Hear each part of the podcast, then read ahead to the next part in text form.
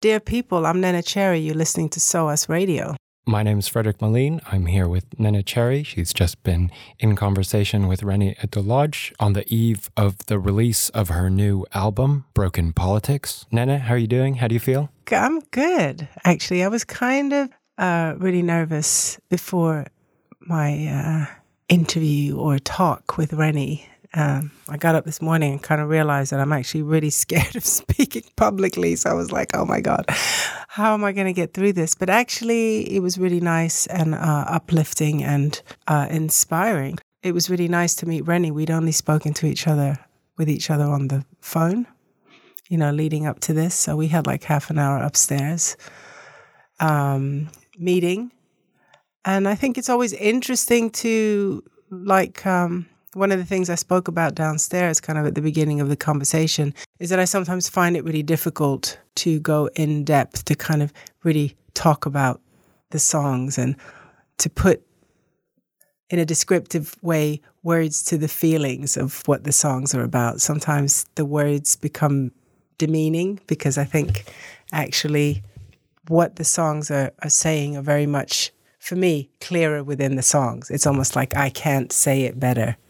Even like right now, listen to me, I'm it's gibberish. We leave that uh, for the journalists. Um, exactly. Uh, so you moved to London in the 80s. Um, I did. Your first single was entitled Stop the War. Could you tell me a little bit more about uh, those times and how that uh, single came about? Yeah, Stop the War came out. Well, actually, when I came here in 1980, it was a uh, definitely a really political time. I mean, it was a sort of heyday of, I guess, Margaret Thatcher was definitely in by then. It was definitely a, a time where uh, a lot of things were, were kind of on edge, and uh, hence there was a, a lot of, uh, you know, political uh, and uh, creative expression, music, art, post punk, reggae, and um, then hip hop came along.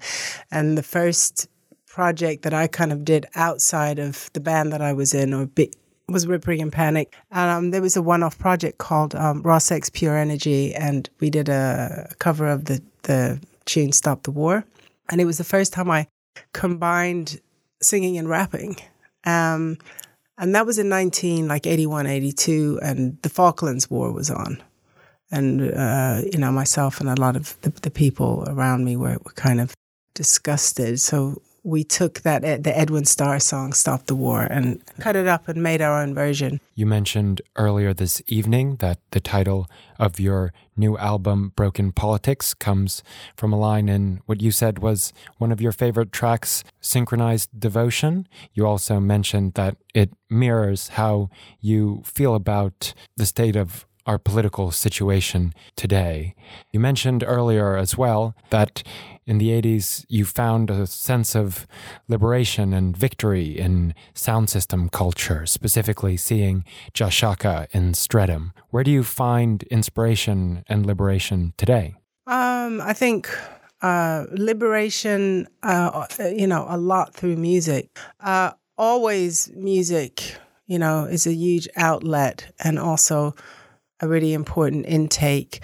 Um, I think that like a lot of actually like kind of the younger generation are also really inspiring. I think there's just like a lot of of people who are um, such a huge huge part of motivating change. You know, because there are some really extremely dark forces around us fascism racism sexism you know it goes on and on and on. And i and i feel that there is a force you know there is a kind of un, uncompromising spirit in a lot of and i you know i feel part of it too. A lot of people of the sort of younger generations that are are not um, held down by the kind of boundaries that have been in, in force around us for a long time. If that makes any sense, I just it definitely makes sense. Are there any uh, collaborations uh, with reference to the younger generation in the music scene in London that you would like to collaborate with, or any dream collaborations uh, for future projects? Now we know you've just finished uh, your album uh, with Kieran Hebden, also known as Four Tet. Is there anyone you looking forward or that you would love to work um, with? There's yeah, probably too many to name, but I I really I would love to do something with Klein, who I think is amazing. She's a really uh, interesting kind of experimental artist, singer, musician, uh, producer. And then I guess my other dreamboat, but he's not exactly super young and he's not in London. He's in LA. His name is Madlib. The beat conductor. Yes. And you're no stranger to a radio studio. You were a DJ at uh, the defunct um, but legendary mm. DBC, Dread Broadcasting Corporation. You're also sometimes a DJ. I heard somebody after the talk coming up saying they had caught you at a gig. What did you play on that pirate radio station? And what do you DJ if you DJ at home or? Well, oh God, and now you know what? I cannot literally remember the name of the guy that sings the Maggie and the Sauce tune. It's a wicked Afrobeat out of Nigeria track, the Maggie and the Sauce. Maggie and the Sauce. Uh, da da da da da. Love that. Um, DBC Radio, uh, Lepke, uh, may he rest in peace. He died earlier this year. Was amazing, and that was basically he was and his and his uh, sister Miss P. They they were really the the drive behind DBC Radio, and he kept the force going for a really long time.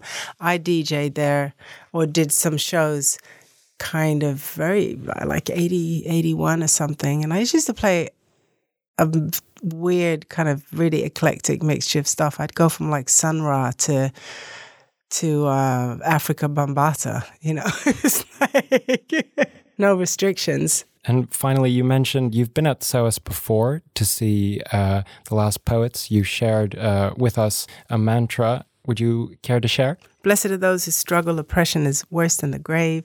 Better to die for a noble cause than to live and die a slave. Thank you so much, Nana. Bless you.